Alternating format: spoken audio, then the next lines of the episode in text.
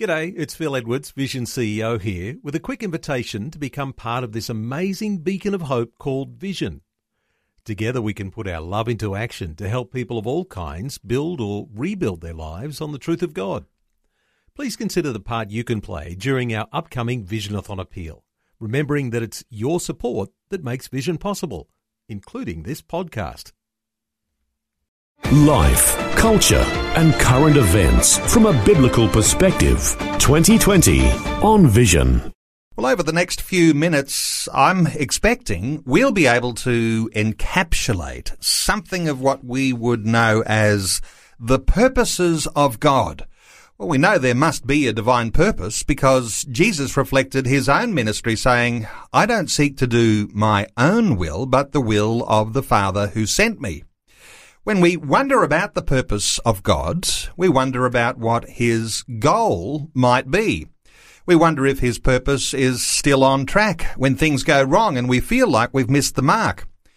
Well, if we knew the overall purpose, we might be able to see ourselves in the context of what he is doing, and we could identify what our own personal assignment might be in connection with his purpose. We might speculate about God's purpose, but what does the Bible say?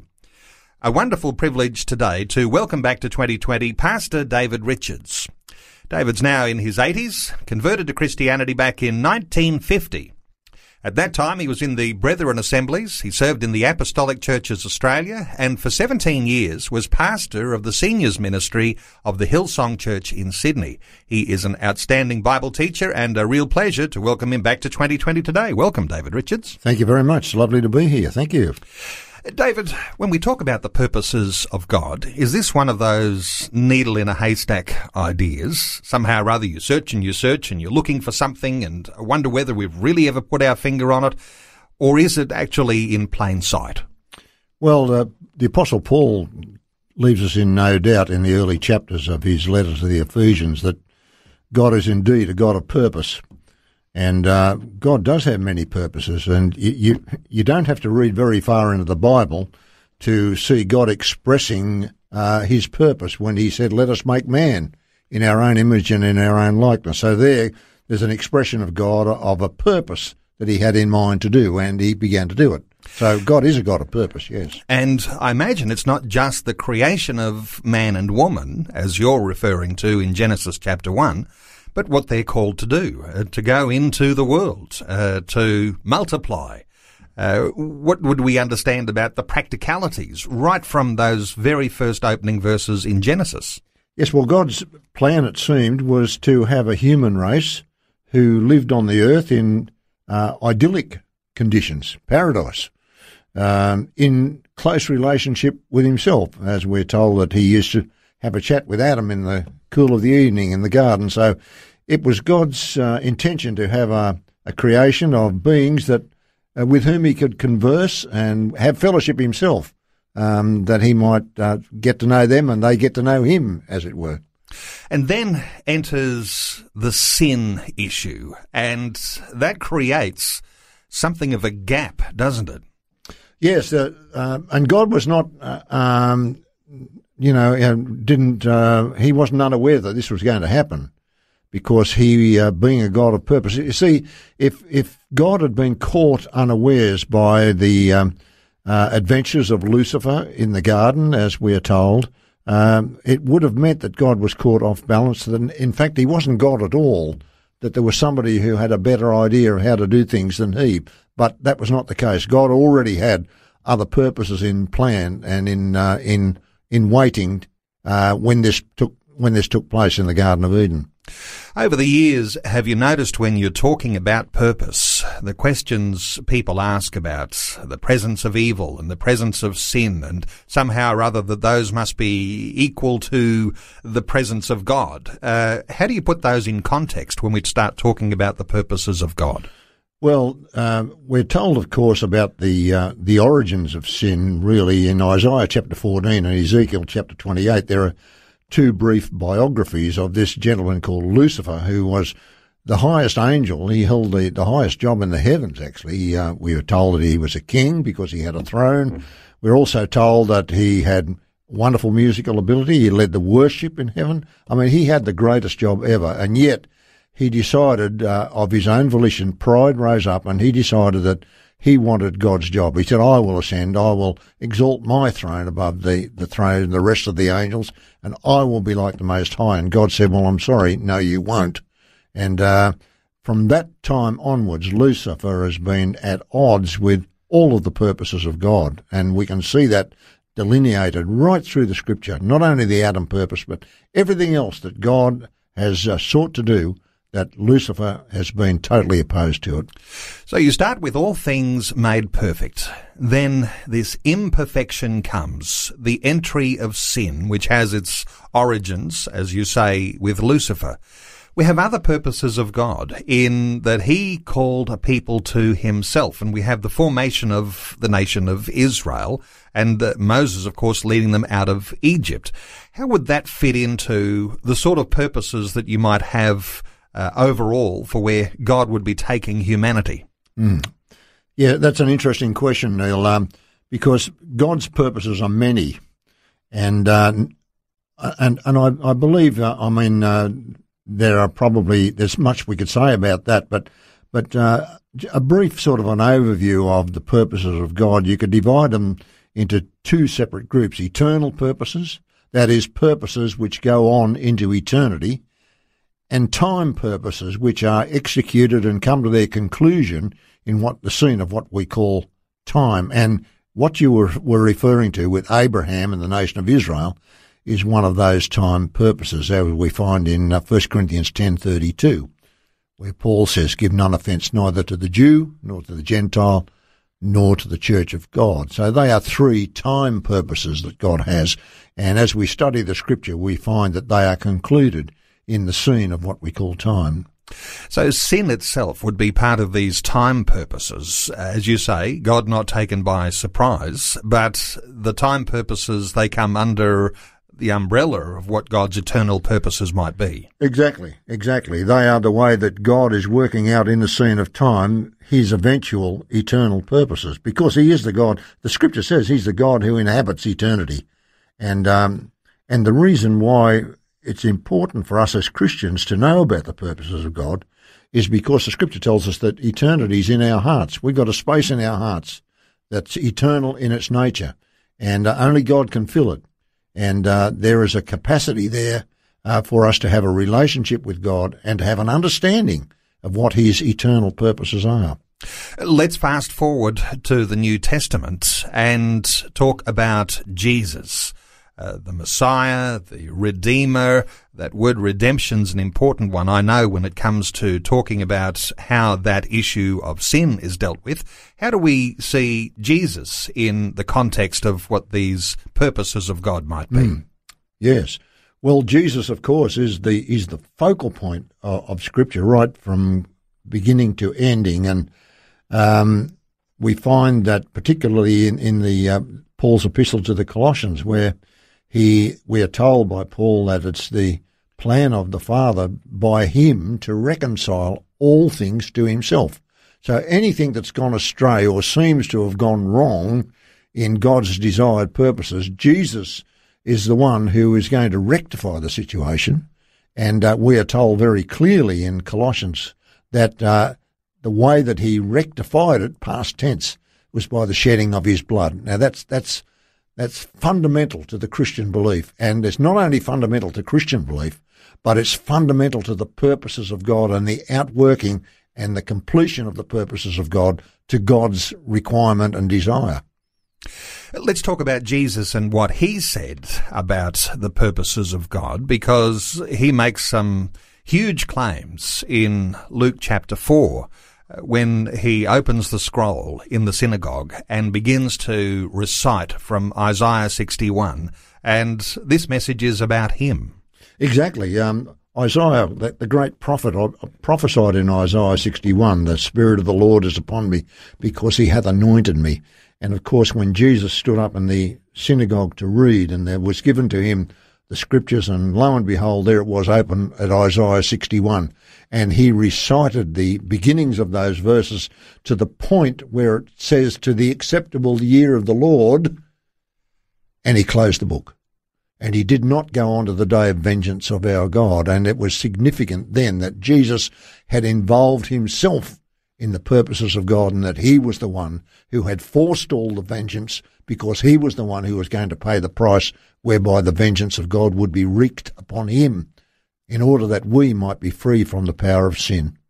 A powerful insight you're bringing here because uh, listeners will know that Jesus stopping short of fulfilling or of reading the rest of Isaiah 61, it would give us a little bit of curiosity value to go to Isaiah 61 and read what comes beyond that, mm. because that's when we start to recognize that Jesus had those limited things that he would do in the lead up to the time of the cross and our redemption. Exactly. But there was much more to it than what was about to happen. Exactly, exactly. And and his disciples um, remarkably uh, questioned him about those things in Matthew 24, where Jesus was with his, disciples and they'd been looking at the temple and how wonderful it was. And uh, he said, "A time's coming when all of this will be down, and uh, it, there won't be one stone left on another."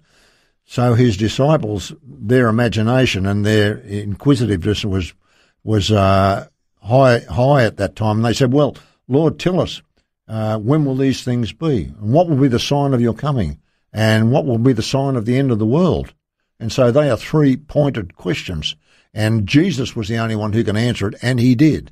And it's important for us to re- remember that when he answered that que- those questions, he answered them in the context of Israel, and not sometimes as we think in the in the context of the church. But he answered those questions in the context of Israel and that very time purpose that we were talking about before concerning Israel.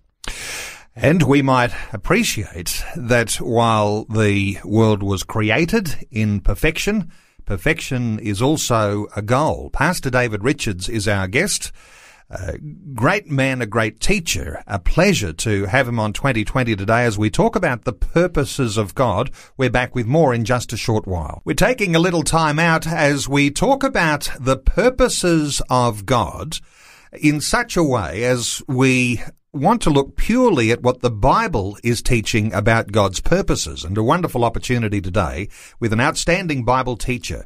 A pleasure to welcome back to 2020 Pastor David Richards. David, when we talk about these purposes, you mentioned a little earlier the eternal purposes of God and the time purposes of God.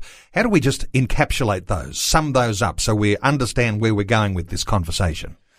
Yes. Um, in in general terms, there are three eternal purposes which stand out uh, among the others and, and they are these. There's the Adam purpose where God said, let us make man in our own image and our own likeness and let them have dominion. Now that was a purpose for a human race on the face of the planet Earth to prosper and to, to procreate and to prosper and to enlarge. Now that was spoiled, but that didn't mean that God had lost the plot. He immediately unveiled a second purpose. And that second purpose was unveiled through uh, Abel, um, when Abel brought a sacrifice that was acceptable to God because he shed the blood of uh, of, of, a, of a, a lamb, and uh, it also told us there that God had set in process a principle of blood uh, shedding for getting rid of sin and covering of sin. And uh, Abel, because of his faith in God that he had learned from his father, he decided to follow the correct path and do what God had instructed. Because bear in mind, when uh, Adam and Eve had sinned, one of the first things that God did was to provide, them a covering. And that covering was skins. And of course, for the skins to be provided, there had to be the shedding of blood. And God immediately set the principle there of shedding of blood for the remission of sins. So there was this second purpose um, of people of faith and that went right through to the cross because we're told about that in Hebrews chapter 11, the great faith chapter. We're told about these people from the Old Testament who uh, had great faith in God, who fulfilled the sacrifices, and but but they never ever received the fullness of their promises uh, and they all died. Uh, it seemed a shame to, to read that at first, but then it says, But God is not ashamed to be called their God, for he hath provided for them a city, that is a heavenly city, that Hebrews 11 tells us that Abraham was seeking after. So you've got uh, uh, an Adam purpose on the earth, You've got a city purpose in the heavens that Abraham and his cohorts were looking for. And then, of course, you've got the third eternal purpose, which is the ascension purpose or the body of Christ, to which we as Christians today belong. And that goes on into eternity as well. Then when you're looking at the time purposes of God, well, Paul enumerates them for us in 1 Corinthians 10 and 32, where he says, Give none offence, neither to the Jew, the Gentile, nor the Church of God. And the people who live on the earth today are divided into those three categories. And uh, but we thank God that there's a possibility that we, whether we're Jew or Gentile, we can become part of the Church of God today. And as a time purpose, God is filling that purpose up for a heavenly purpose in the future, uh, where God in eternity will use that body, as we find in the early chapters of the book of Revelation, to be uh, gloriously part of the rulership of the universe under the Lord Jesus Christ. Let's come back to Jesus and this purpose that he had, redemption. Now we often will talk about the cross, about the resurrection, about the ascension, and then there was the formation of the early church. You would say that this takes us into a time of the Gentiles, and this is something of a gap too before more purposes are fulfilled the end of time. How do you describe this gap that we're in? Good. Well, it's interesting that in the Old Testament there are many scriptures. Psalm 45 is one of them, um, and uh, and in fact Isaiah 61, which we talked about before, is also another one of them, where um, in the, the course of the scripture, there, there seems to be a gap. Uh, Isaiah 9, 6 and 7, for unto us a child is born, unto us a son is given. And then it says, and the government shall be upon his shoulders. But we never saw that. We saw Jesus come as a, as a child, born as a child, and also given to us as a son of God, uh, extant also in, from eternity. Uh, and yet we not, we did not see the fulfilling of that scripture. Psalm 45 is another instance where uh, he's seen to be um, grace is poured into the lips, and then we see the psalmist talking about him riding prosperously in victory, uh, but that never happened.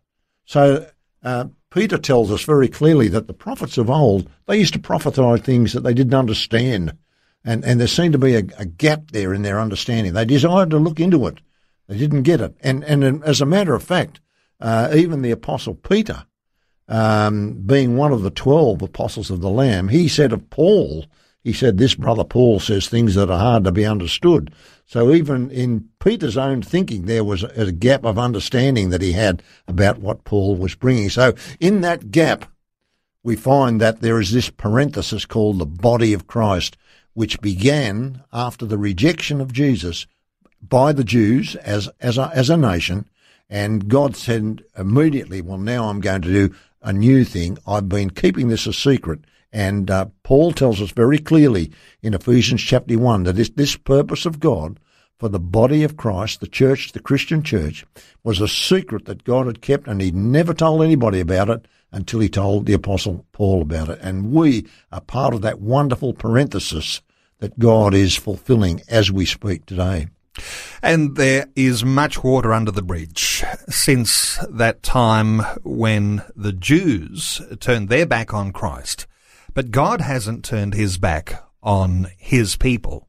In fact, as we pass over another anniversary of the formation of the nation of Israel, what we can see in the headlines today is a fulfillment of a biblical prophecy and, again, part of these eternal time purposes of God. So when we look at the nation of Israel at a significant time such as this, uh, what is so important for us to recognize as Christians who've come through a gap, a time of the Gentiles, but now God's focus comes back onto his people? Yes, well, w- with regard to our position in the church with regard to this, um, I, I, hark back to my days uh, at high school in uh, Sydney, in Canterbury High School. Uh, when we learned algebra, we relearned about we learned about algebraic equations, and if you wanted to solve an algebraic equation that had brackets in it, the first thing you did was to remove the brackets. Right, and the church is like a parenthesis in the purpose of God. And until God can continue with solving the problems regarding Israel, the church purpose has to be finished. Now, we don't know when that's going to be. We are told very uh, definitely in First Thessalonians 4 and First Corinthians 15 that there will come a moment when the church uh, age will come to a cease. The trumpet shall sound, the dead in Christ shall rise first, and we who are alive and remain shall be caught up together with them in the Lord to meet the Lord in the air, and so shall we ever be with the Lord. Now we know that um, that's going to happen. We're not told when it's going to happen, but what we are told is this: that the purpose of God for the nation of Israel was put on hold. The Apostle Paul tells us that very clearly uh, in Romans 9, 10, and 11, and also the last chapter of the book of Acts. We are told that the purpose for God of Israel is put on hold while God does something else. And we know that uh, when God continues and restarts his purpose with the nation of Israel, that the church purpose has to be finished has to be finished. Their purposes, the two purposes cannot run together. So if we look at Israel and suddenly see that things are happening in Israel, um, we know then that God is beginning to take up his relationship with them again and that the time of the departure of the church is close at hand. So when we talk of a beginning in the time purposes of God and an end in the time purposes of God, uh, this reformation of Israel as something that happens towards the end gives us a confidence that God has not been taken by surprise by the world events that we might see in the headlines today, but these would be a part of what he is doing to, in these last days. Absolutely. Uh, um, Peter was very clear in Acts chapter 3, verse 21, when he was talking to the nation of Israel about uh, the necessity for the nation of Israel to accept that Jesus was the Messiah. And he said there in 321, he said that the heavens must receive Jesus Christ, or Jesus must remain in heaven until the times of the restitution of all things. And that, that's a mighty verse because it means that God is determined to reconstitute everything the way He intended, not a different order, but the same order. If it was a different order, it would mean that God had been defeated in some way and His purposes deferred and changed. But God is God and He will reconstitute it the way He intended it to be. And Jesus is the agent for that. And we find that uh, the church, the body of Christ, as we read on through the scripture, that our purpose is to be caught up and involved in that very restitution of all things. Should we assume then that as these time purposes are worked out, on earth that we are going to, in some ways, be absorbed into the eternal purpose of God for the future. Is that the way we should look at these events that happen in our day and the expectation of what is coming with the uh, the culmination of, of history? Yes, well, the eternal purposes and the time purposes tend to run side by side, uh, and yet uh, totally distinct from from the other, each from the other. And um, the time purposes are, are in order for God to first of all, with the Jew, uh, to to bring them back to the place where he wanted them to be, that place of prime nation that he promised to Abraham in the first place, uh, the, the, place of having a ruler in the uh, nation of Israel on the throne of Israel as he covenanted with David in 2 Samuel 7, I think it is. Um, those promises need to be fulfilled, and God will use his time purpose for the Jew to bring that to pass. The Gentile, the Gentiles have uh, had never been part of the dealings of God up till the time of Jesus. Even Jesus said, "Don't go to the Gentiles; just go to the Jews, to the house of Israel. That's where you've got to go." But it wasn't until the Apostle Paul was given the job of bringing to us a new sense of gospel message that was bound up in the grace of God and the glory of Christ that we find that the the Gentiles are getting an opportunity, uh, as Paul says the message will go to the Gentiles and they will believe. And so Jew and Gentile are given the opportunity of coming into the purposes of God. And then, of course, the church is that which God is forming out of both Jew and Gentile, as we are told very clearly in Ephesians, to take of the two one new man, one body of Christ. And God is miraculously doing that now in the scene of time. But both, all of those three purposes will feed into uh, the final eternal purposes, where we find in the in the book of Revelation that the nations of them that are saved shall be walking on the earth, and uh, Israel will still be the, the premier nation, and uh, but the church, the body of Christ, will be ruling and reigning with Christ in heavenly places, and for that we give thanks to God. Is it the case that as Christian believers, we need to take a humble attitude to what God is doing because we are grafted into his family, into his purposes. It really is a privilege for us as Christian believers to be received into God's presence because he has enabled that to happen. Yes, indeed. Um, because God was very specific that uh, the Jewish people, the Jewish race, the, Is- the nation of Israel, they were his chosen people, and the land is his. He said very definitely in Leviticus 25 that the, the, the, land is mine. It doesn't belong to anybody else. It's mine. And that's why uh, there's such confusion in the Middle East today uh, because God said the land is mine. And as anybody else tries to take it, uh, we're told very clearly that God will make it make life extremely difficult for them. And uh, David, before we end our conversation today, for Christian believers, who are now a little more affirmed in the idea that God has eternal and time purposes, where we fit in here, our assignment, what we are supposed to be doing in these days in the lead up to his return.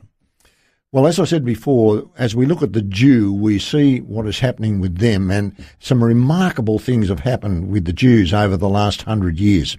In the book of Leviticus, uh, God establishes the principle of the 50 year cycle, the 50th year after seven sevens being the year of Jubilee when all property is returned and all restitution is made. And uh, it's quite amazing. Um, in 1917, we saw where the Balfour Declaration was made, and the Jews at last it was prescribed that they should have a homeland. It took 50 years uh, later before, in 1967, they got the rest of Jerusalem back. And now, 50 years later again, in 2017, we found that Mr. Trump, God bless him, um, had last year, last year said that I'm going to establish the uh, American embassy in Jerusalem. Uh, and so that is a recognition of the national uh, nature of Israel and also the capital of Jerusalem. Now, when we see all those things happening, we find that uh, our time here in this world is got to be consumed with taking the message of Jesus as Saviour to the world as much as we can, preaching the gospel, getting people to believe in the Lord Jesus Christ, because once God begins to deal with the Jew again in earnestness, as we see now approaching as coming events cast their shadows, our determination as a Christian church should be to preach the gospel as many times and as often and in as many places uh, as we can, not only in churches, but over the back fence and to many people as we can because the days are short and we need to get on the, with the job of preaching the gospel of Jesus Christ as Saviour. Pastor David Richards, thank you so much for your wonderful insights, sharing your thoughts and sharing your hearts with us today on 2020. Thank you very much for having me, Noel. Before you go, thanks for listening. There's lots more great audio on demand, or you can listen to us live at visionradio.org.au. And remember, Vision is listener supported. Your donation, large or small, will help us continue connecting faith to life for hundreds of thousands of people across Australia and around the world. Learn more or donate today at visionradio.org.au.